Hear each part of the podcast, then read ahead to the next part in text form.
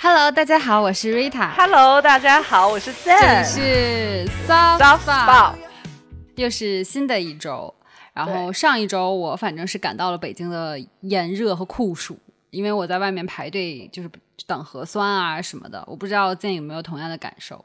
上一周我完全没有感受到同那个酷，为什？么你你没有出门吗？就是我们家这边是在一个很大的小区嘛，所以我拿捏好时间的话，就不太会有这种问题。啊因为大家都是打工人，只有我一个人在闲着。富贵闲人，所以富贵闲人上一周 How's your week？我上一周的进程其实有些就是富贵闲人的进程走的有些坎坷。怎么讲？就是第二周生活就给我来了一个连招的重击。发生了什么大事？但是我要先说，我上一周唯一觉得有趣的活动，我去参加的就是我去了三宅一生的媒体日活动。fancy 的样子。所以嗯都有什么？它有就是衣服展出吗？还是什么？对，它是展出了新的下一季的衣服和包包。嗯，有看到什么你喜欢的吗？我觉得最有趣的就是它有一个剪裁非常精巧的包包，然后它的展示很有意思，它就是在一个台子上，然后它其实是一个扁片儿，嗯，然后？呢，你这样提起来，它才是个包包。哦，好像那这种的话就很容易收纳，对不对？对，如果我觉得特别适合那种你如果经常去出差，啊，需要就是随时从行李箱里拿出来，然后多一个包包这样的。对，就是它们剪裁非常精美，嗯，可以从平面变成立体。嗯，然后同时还有一个裙子也是异曲同工的，就是它其实是一片，但你直接拎起来的话，它就是一个裙子。嗯，哎，这就很典型的三宅一生的那种 style。对，它就是一种通过一种匠人的手艺吧，然后把它设计的非常有趣。嗯，嗯，那还蛮有意思。那你有什么收获吗？那是可以买的吗？还是就是展示？那是展。示，都是样衣，你是不能，它哦不是一个购买的大会。但是我觉得，哦我觉得就是很多人，就我一个朋友想买，然后他想挂在那个相框里面，就直接用于收嗯藏，嗯，因为还蛮有收藏。价值的。我觉得就是真的很很有趣。那下面来讲讲你的重创是什么？等会儿我还要讲，我说为什么这个活动还有趣呢？是因为它其实整个的环境在一个很禅意的地方。嗯它分为三个区域，然后中间是一个那种有水池还有大草坪的地方，啊，就好日本设计师那种建筑设计师风，对，就还做的还蛮宅记的那种感嗯嗯觉。嗯我就在休息室的时候，好巧不巧，当天就北京下大雨的那一天，啊，知道我去休息的时候，然后那个室内有一个通向室外，因为它中间有一嗯棵树。然后其实用玻璃隔挡，嗯刚好那一天下大雨，然后我又没有办法，我只能等雨停。然后我就坐啊在那棵树边上，然后非常禅意的 看着那棵下雨的树。嗯，看了很久棒哦。嗯就很像在日本那种竹林庭院里面，然后细雨打在树上，然后很可以坐在廊边，然后望雨，然后品茶、或者哎是，喝对对对，点什么东就有一点那种那种 感觉，就还蛮禅意的。这是我唯一上一周的禅意时刻。好。然后我就接连受到了生活给我的重击，就发生了什么？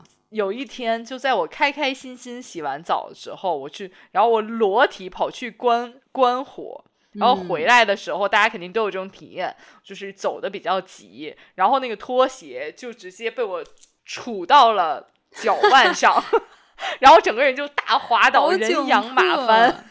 天呐！然后非常不体面哦，然后就是手肘也破皮了，然后小臂也肿了，然后好死不死头也磕了，然后整个头也变得就，当然没有起包，但是我觉得应该是有肿了，整个人就真非常窘迫。天呐，好危险啊！其实这种情况，对，其实其实有一点点危险，就是如果你没有搞搞好的话，就很可能脑震荡，甚至我有一度也觉得自己啊好像有脑震荡了。然后呢，生活就给我来了一个连招，发生什然后么我就第二天我的姨妈也按时到访，？Oh no！这是是最后的。是的，然后我整个人真的就是只是那种屋漏偏逢 对，缴械投降，就生活给你给你什么，你就就是躺平，不要再挣扎了。然后呢，我就在那几天，每天都在昏昏欲睡，也不知道是因为姨妈还是因为磕到头，嗯，然后真的是每天都在昏昏欲睡，然后没有精神，我就要在在家里躺平，呐，过了这个礼拜。哎，但这也是富贵闲人才有的奢侈了。你想，线下如果你还在工作，然后发生这些事情，我感觉我会精神崩溃耶，我觉得如果是在工作，我也会大崩溃。对吧？嗯，对，嗯，那你上一周过得好吗？我上一周就是是我居家的最后一周，然后我整个人因为知道这周哦要开始工作，就回办公室工作，就处于非常 emo 的状态。你可以想象，就是你知道 居家太快乐了，有猫有狗陪啊。然后其实很多，比如说之前嗯、不着急处理的工作，或者说办公室才能处理的工作，那我可能就。省下来很多时间，然后可以去做自己的事情了。那现在要回办公室了，我整个人就很 emo，我就想说趁最后一周好好利用起来。但 但偏偏就跟你有点像，就是重创来临，就是本来之前一直积压没有推进的项目，忽然上周领导不知道为什么打了鸡血一样，就开始推项目，以至于其实上周我反而就是踏踏实实在家工作。就很生气，但是其实去想想工，作开始开快车对，但其实想想这才是正常的。从某种程度来说，那上一周恢复一下这个节奏，那这周可能我回到办公室就不会，就像那种学生时代放假，然后一开学的那种难过，就可能稍微冲淡了一些。但是上周也有开心的事情，就是。我上周因为工作原因呢，就可以采访到不同的人嘛，然后就去了一个书店，然后非常非常开心，因为就是我其实硕士的时候是修出版传媒的，所以其实非常喜欢去逛书店啊，就看书啊这种。然后我的采访对象刚好是个书店的店长，然后就一起畅谈就是对书的喜爱呀、然后还有就他们做书店的一些心得体会啊，就非常开心。然后久违的找到了就是小时候书店那种快乐，因为你有没有发现这两年那些网红书店？其实都是那种重设计，然后其实你进去可能就是当网红打卡，或者就坐下来聊聊天，然后其实就不怎么会看书，或者那个书放的太过，你知道设计性强，然后以至于你根本找不到你自己想要的书的那一种。我不知道你有没有类似的体验，对是不是？对，我有过哎，就就我们之前我还我记得跟你说过，我兴致勃勃的去了一家最近非常火的网红书店，嗯，就真的有点太设计感，以至于你找不到什么特别有意思的新书，仿佛每一个书店里摆的都是那一些嗯书。对，没错没错。然后这个书店让我感受特别深的一点，就是首先它是一个主题非常强的，因为它其实只卖考古和人文类的书，而且就是你一进那个店，你就有一种我不知道，就可能对于九零后来说，印象里童年中书店的样子，新华书店的样子，就是一进去就是书香，然后就是架子跟架子其实挨得也蛮近，然后也没有什么独特的那些设计，但就是书放在架子里，很像图书馆的那一种。然后就觉得哇，好棒哦！然后就让一下唤起了我对书的重新的那种热爱。然后这也是跟我这周接下来我们要讲的东西是有关的，嗯因为我跟 Zen 就有点小巧思，就想说每周都。都在讲就是 Health Week 之后，我们就讲 Money Going，但是实际上呢，我们两个又是多少有点反消费主义的人，而且也觉得就是 不一定每周都在就是浪费，或者说在花钱买东西，或者说其实有的时候买的就是生活必需品，然后重复度其实蛮高，所以我们想说要不要做一点什么就是创新，然后我们来讲一讲其他就是更有深度或者说更有趣的内容，然后我们想说呃来做一个新的 corner，然后我们的 corner 就叫做 cultural highlights，就是把我们每周会进行的一些耶 对，然后想说，因为我们经常会去看展。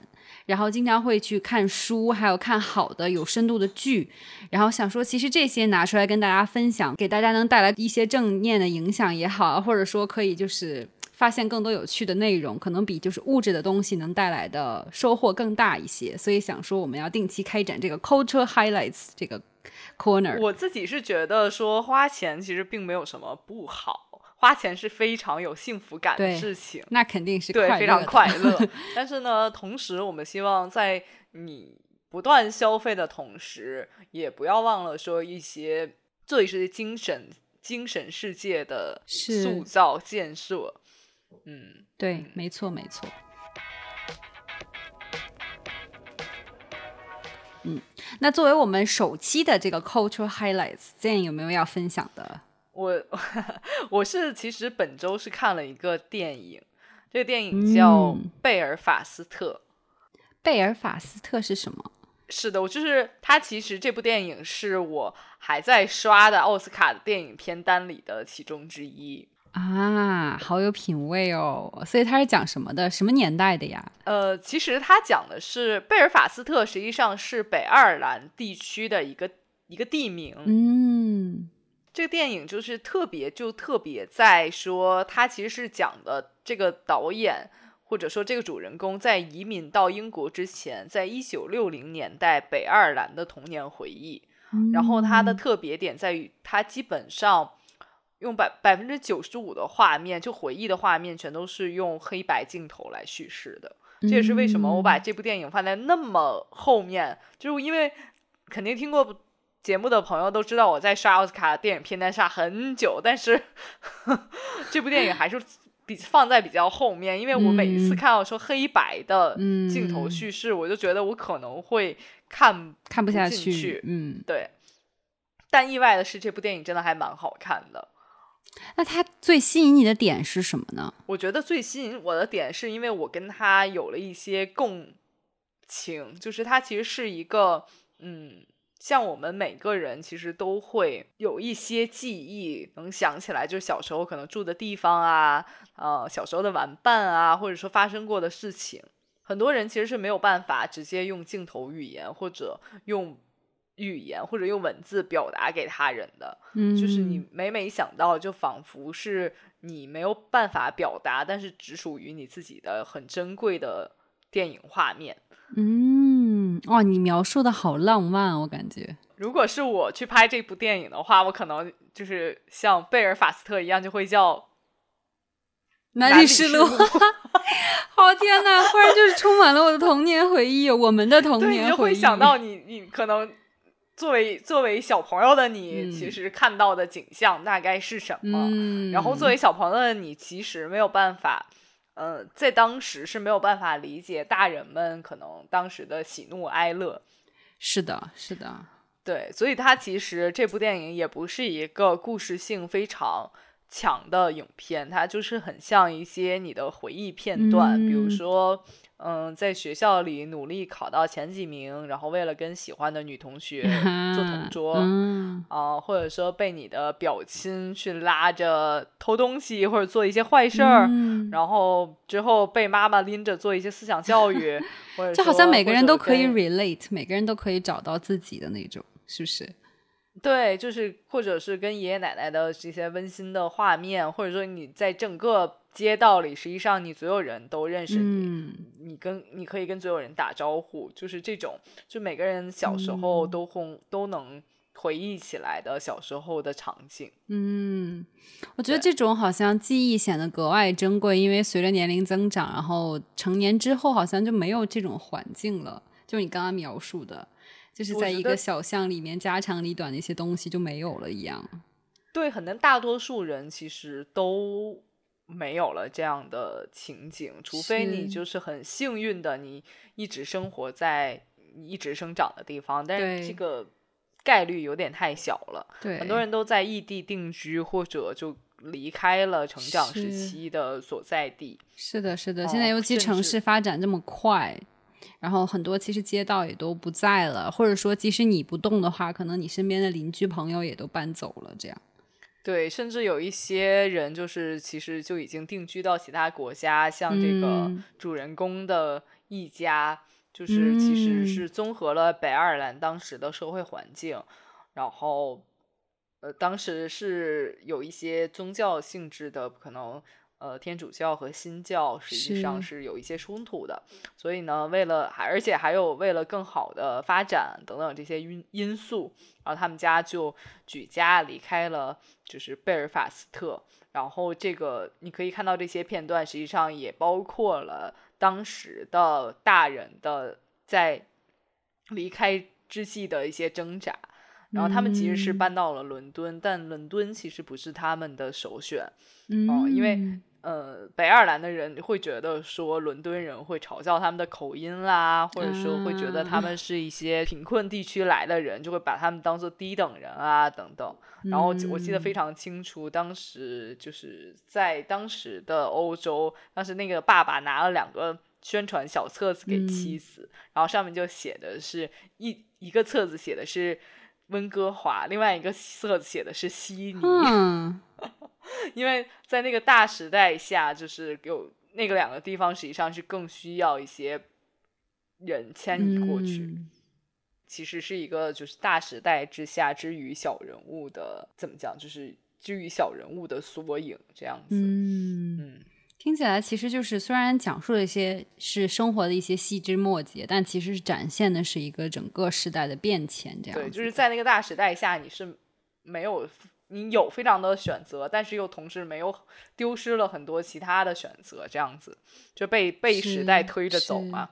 然后这个呃，同嗯时因为这个是黑白电影，但它的镜头语言用用运用的很美，对嗯很多镜头都是从这个小朋友的眼光出发，就比如啊说呃，有一些镜头是楼梯缝里，然后看可能嗯。妈妈在看信啊等等这些镜啊头。啊、然后后也有很多是黑白的人物，可能特写面部特写，嗯，嗯，所以还蛮美的。而且嗯。整个电影其实上只有两个小时不到，所以还蛮嗯。耐看的。嗯。嗯嗯。所以他当年是有获得什么奥斯卡奖项吗？还是就是最佳影啊，片奖？他是今年的奥斯卡影片最佳影片提名。嗯，了解。嗯，不错，我觉得可以去看一下，就有点回忆童年的感觉。对，还还蛮，我觉得还嗯蛮耐看的，不是那种非常就是节奏非常慢，或者说就一想到回忆啊，大家都是那种嗯容易让人产生 emo 啊，或者说 就是那种 就是有很多很惨的情景啊，其实没有的。这部电影还嗯算比较就是平铺直叙的讲。对，而且有一些地方还蛮好笑的。嗯，嗯，那听着还蛮不错的。那 Rita 的 culture highlight 是什么呢？我本周的 culture highlights 就是刚才因为讲到说我上周刚好去了书店嘛，然后就嗯一下子就是唤起了对书店的爱以及对书的爱，所以其实上周我的 culture highlights 就是我在看两本书。然后，嗯其中一本其实也是跟英国相关的，是一个英国苏格兰地区的，然后它是相当于很小的时候，就是自己家那片其实就是经济有点萧条，然后他当时路过一家书店，就说啊，这个书店肯定开不下去了。结果过了几过了一些年头之后，他回到家乡，结果他自己买下了这个书店，然后成了这个二手书店的店长。然后这本书其实就叫《书店日记》，然后呢非常有意思，它不是那种。因为它叫日记嘛，所以它就日日记体的，就是每一天发生一点事情，它都记下来，零零散散的。虽然感觉是就是日记，可能你会觉得啊，那它就是一个人的生活，好像没什么意思。但它其实就是每天都在讲书店发生的各种神奇的事情。然后比如说遇到一些奇葩的顾客啊，然后比如说他跟自己一些奇葩店员和他所在城镇的其他商户，嗯、还有其他书商。呃，发生的一些事情，以及他其实从日记里点点滴滴给你透露出来，他跟各种读书人、卖书人、买书人之间发生的情感联系。所以其实虽然是日记，但是其实你可以从中读到很多关于书店啊，还有关于现在社会大家对书的认识一些非常有趣的事情。包括他其实，在日记里也肯定也会记述苏格兰当地的一些奇怪啊、有趣啊，或者说奇葩的事件。所以其实这一本小小日记，然后就非常非常有趣。他每天还会特别记录下来说，今天网店有多少订单，然后今天客户的 人流是怎样的，有点像，然后以及比如说。呃，每天的收入流水是什么样，他都记下来。所以当时他写的时候，可能并没有说完全意识到我要说最终要成册成书出版，但是他当时就是，所以其实也很真实。然后包括他，其实你知道，有很多书店店主是这样的，非常有个性。他其实也是一个很毒舌，有时候会有些尖酸刻薄的，就是这么一个人，但是其实又是非常有趣和真实的。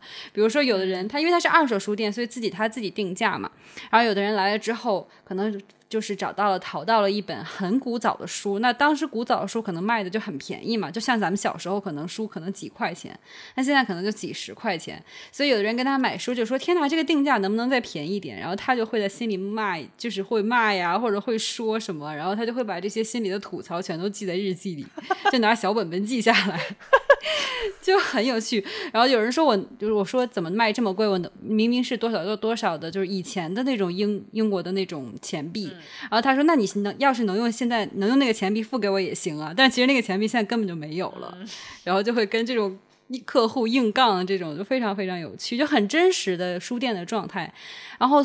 这本书我知道，它其实卖的非常非常好，因为其实很多大家也都在讨论说，之前一直唱衰书店嘛，说书店已死啊，很多网红书店关掉，像成品也从什么从广东那边撤出什么的，然后就，但同时我之前去了那家书店以后，包括我看这个二手书店这个店长写的书店日记，就是我深深的相信，就是书店不会死，就是我觉得人是需要书店的，这个城市如果没有书店，感觉就少了一个精神。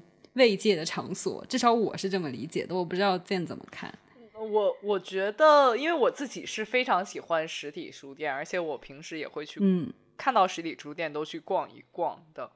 嗯，我觉得就是在我来说，我可能唯一去支持实体书店的行动，可能就是我，如果你碰上你感兴趣的书，你想说我。哪一天就在网上买就算了的时候，就不要你就是当场就买下来。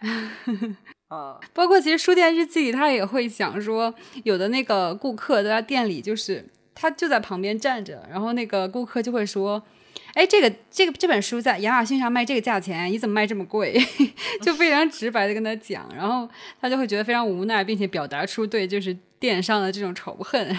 我觉得就非常真实。然后我有时候也会反思一下自己，就是平时购书，讲真，可能我买五本书，只有一本是在线下买的。实话说，大部分要么就电子书，要么就是就是当当啊之类就买了，便宜很。所以也是对。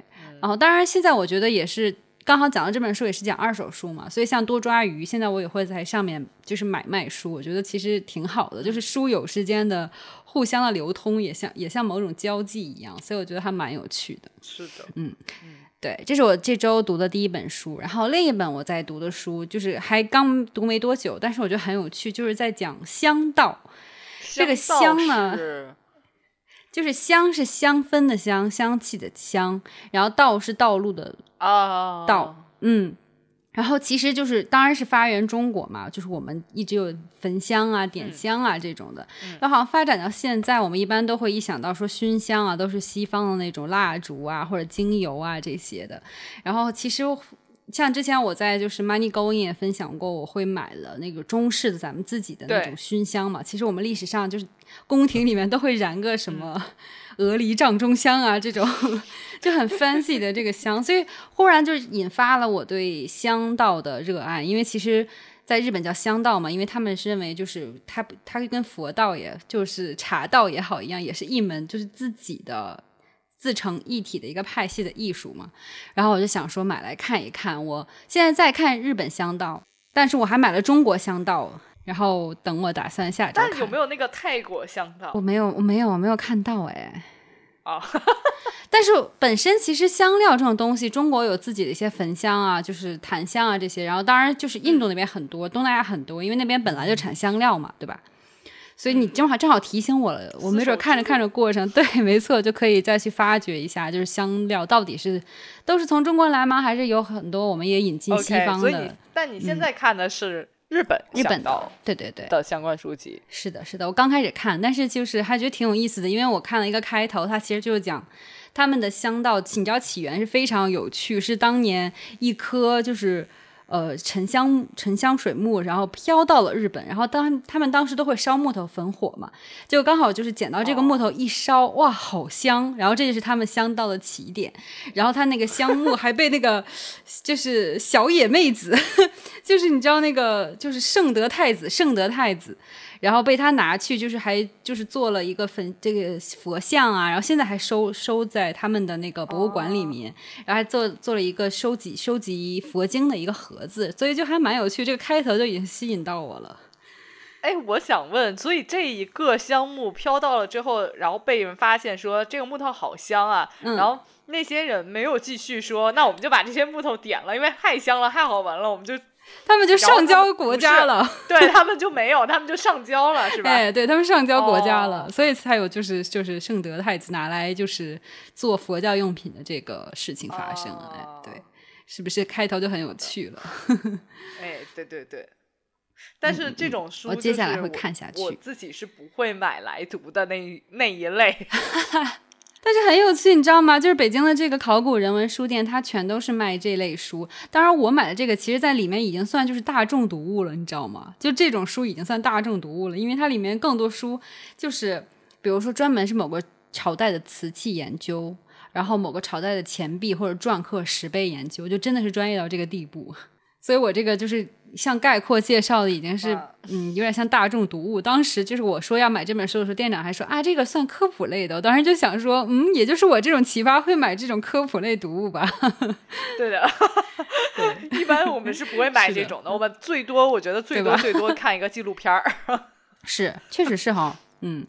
但是我我是喜欢系统性读东西的人，所以我还蛮想说好好了解一下历史，然后这样我在点我的鹅梨帐中香的时候就更有一些体会了，也许。对，但我我觉得看书的好处就在于说，你可能看一个纪录片会比较形象的知道说可能哪个香长什么样，哪个香长什么样儿。但是呢，看书你就会记得更牢一点，然后会有嗯加以你自己的想象。对，哦，我非常，我觉得我非常敬佩这种能看出这种科普类书籍的人。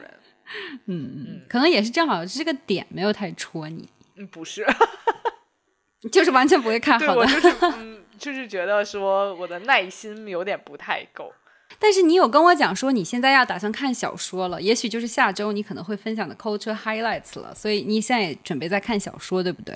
就小说，我的耐心其实是可以的，因为小说实际上你是有故嗯事情节的嘛。但是像这种科普类书籍，我就觉得。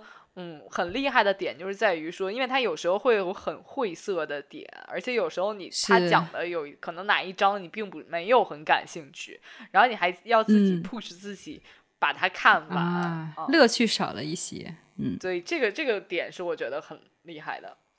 嗯，对我就是包括那个书店那本书里面也讲说他，因为他会去很多人家里去收他们的书，比如说有人过世了，那可能会把长辈的书就是卖到这个二手书店嘛。然后他去每次去收书，他都会判能大概判断出这这个收藏主人的一些个性也好，喜好也好，就是能拼凑出像拼图一样拼凑出这个人的人生也好。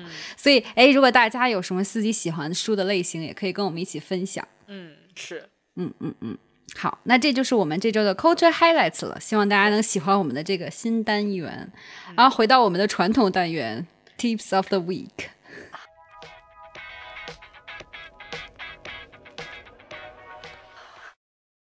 就说到我这一周 tip，就刚刚说到我真的没有耐心读这些东西，是因为我之嗯前在工作中实际上是有时候需要工作节奏很快的，是，嗯，所以你的耐心，但有也有时候就是在沟通中会遇到一些你可能不合拍的人，所以你的耐心实际上会嗯慢慢的就会消磨的越来越少。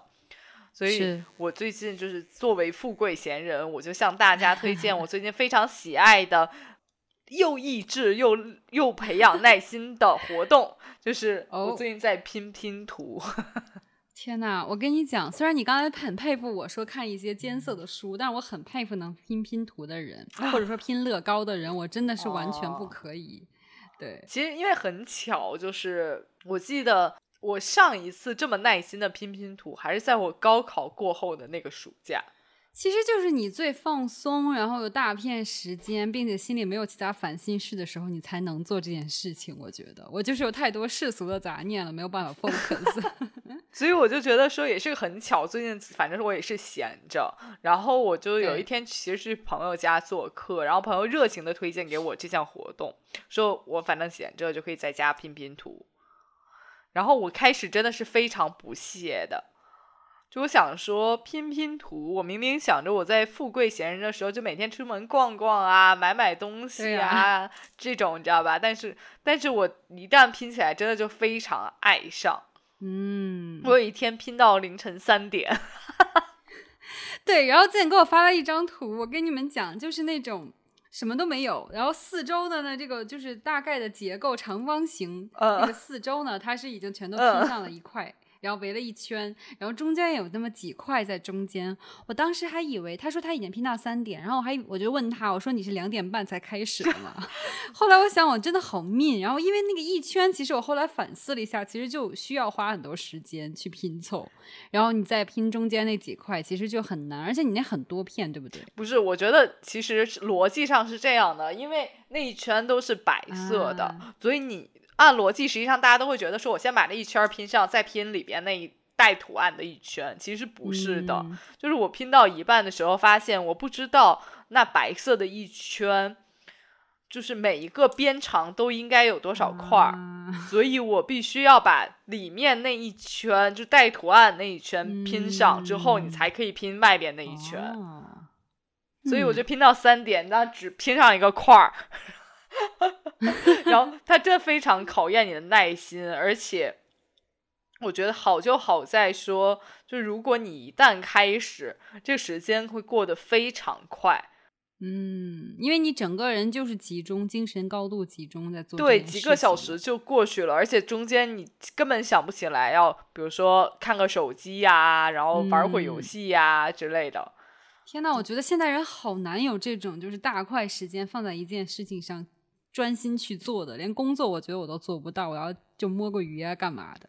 对，真的是，然后我就是没我就是很久没有体验过这种专注力非常长，然后一大块时间就坐在一个地方干一件事儿的，嗯，时刻了，嗯，就这还蛮快乐的。就你虽然时间过得很快，你可能一个下午你也没拼出来就是多少，那进度也没蛮慢的。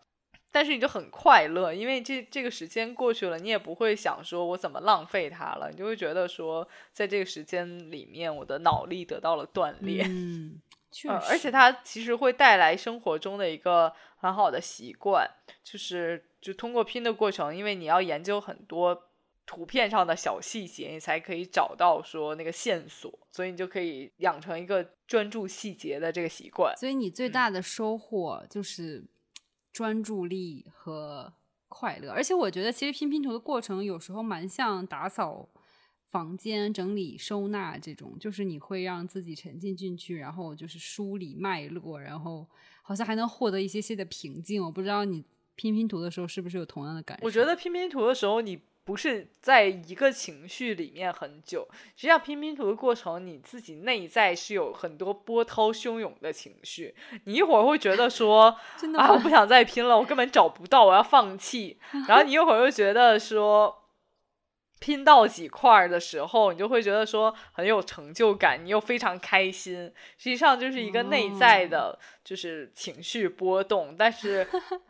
别人是参与不进来的，就是你，只是你自己一个人的这个对一个人的一个人的这个内心戏，嗯。所以你拼的是一个什么图案？多少块的？我拼，我现在拼的是一个两千块的，然后天呐，对，他是我跟你讲，二十五块是我的极限，二十五块真的是我的极限。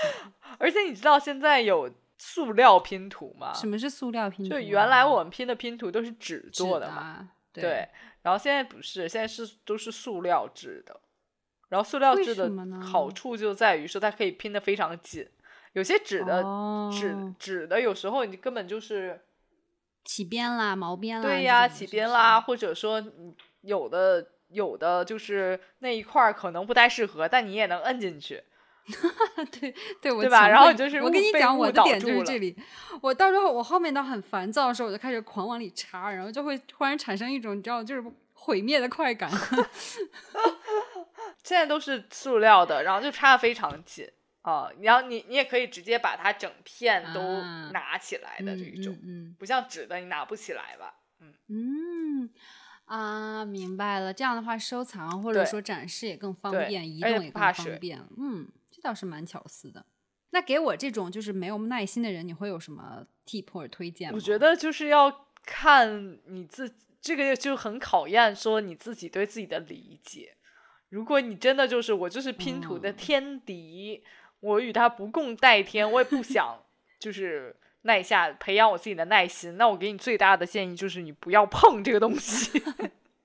好嘞，但是如果比如说你真的是，嗯，你就你没有，你就是想挑战，嗯，就是可能对啊、就是想挑战。我觉得就是首先不要找一个难度非常大的拼图，就有的不是那种叫嗯纯白地狱，就全是白的，然后你自己就拼吧好无聊，我的那种。感觉，嗯，然后，然后这种就就不要不要挑战，你就可以先从一些嗯简单的，然后色彩比较丰富的，呃，但哦图案你可能本来就有兴趣，图案对图案比较本来你就有兴趣的，然后色彩丰富但且分明的，就不要说比如一大块嗯全是红色，那你其实找不太着、嗯啊。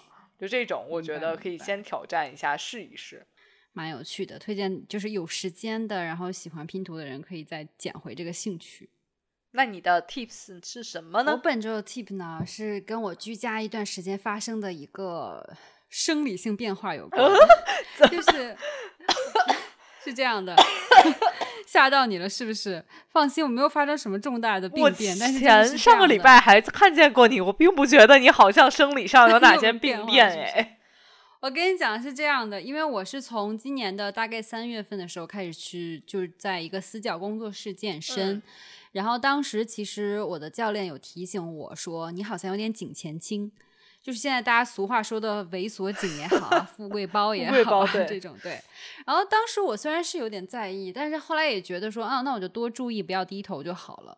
但后来就是居家这几个月，事情一下子急转直下，就是我大概五月左右，五月底六月的时候去健身的时候，有一次那天刚好练上肢嘛，然后有那个引体向上，然后教练忽然从侧面看我，就说：“哎，你的颈前倾怎么变得这么严重但不是因为你在引体啊向上的时候，然后脖子在用力嘛？就因为你像我们可能？”没没没什么劲儿的时候，就会脖子用力，你知道，像一个那个乌龟 够食一样，或者说做 no, no. 做仰卧起坐的时候，就腰也不痛，但脖子嗯非常疼。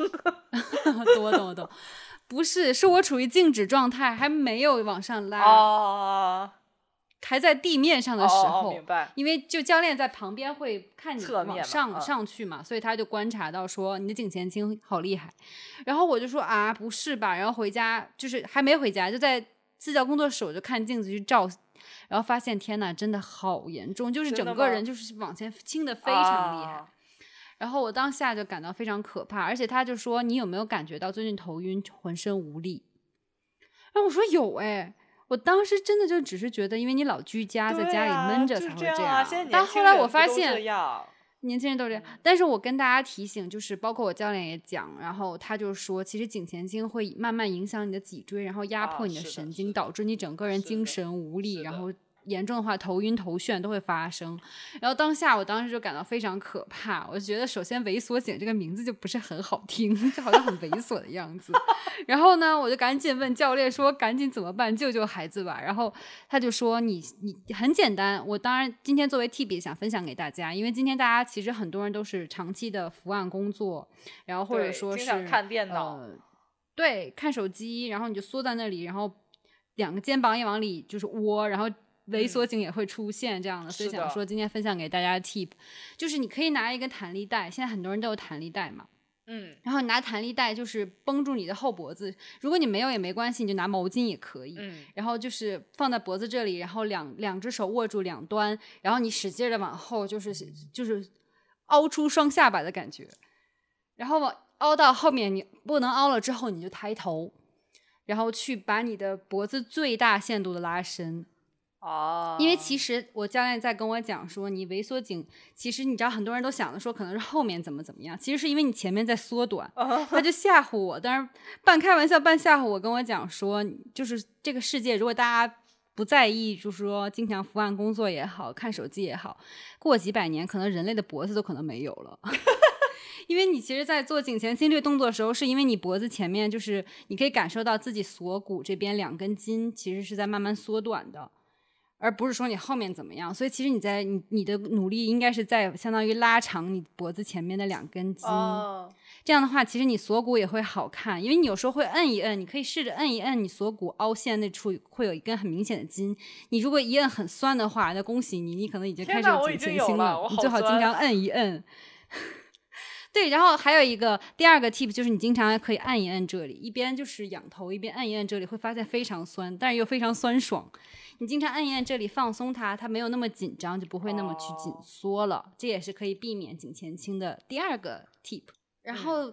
然后我的第三个 tip 就是给大家日常，比如说你工作也好，可能没有办法。如果你在办公室拿个毛巾、拿个弹力带，可能也会非常 奇怪。然后你一直在那里搓自己脖子，可能也有点猥琐。那你可以就是很简单，就是抬头这一个动作，就是抬头、低头。哦，哎，是的。然后还有就是向左向右拉你的脖子，然后活动活动你的脖子，其实是很简单的动作，但是日积月累，其实是帮助你保持你颈椎正确的位置，让它不会那么的痛，而且其实你。落枕的几率也会稍微减少一点。其实因为落枕就是你可能哪里关小关节稍微有点错位，但如果你你是保持你颈部的灵活度的话，那就会大程度的保护你的颈椎，然后也让你更年轻几岁，然后你精神可能会更好，因为你相当于不会有那种血液不流通的情况出现了。我觉得其实。真的非常注意，因为大家都天天在健身。我跟你讲，如果你的脖子没有力气了，脖子就是肌肉劳损的话，你就是练腹肌呀。像你刚才讲的，就是脖子发力，结果后来发现你哪里都不酸，就是脖子很酸，这种情况就会出现，真的是对。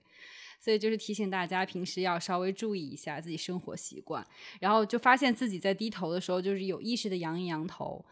然后最后一个呢，就是如果大家的。枕头有问题的话，最好就注意一下，换一下。就如果你已经有颈前倾的情况出现了，或者颈椎经常不舒服的话，可以换一个颈椎的枕护颈的枕头，然后最好问一下医生，看一下医生。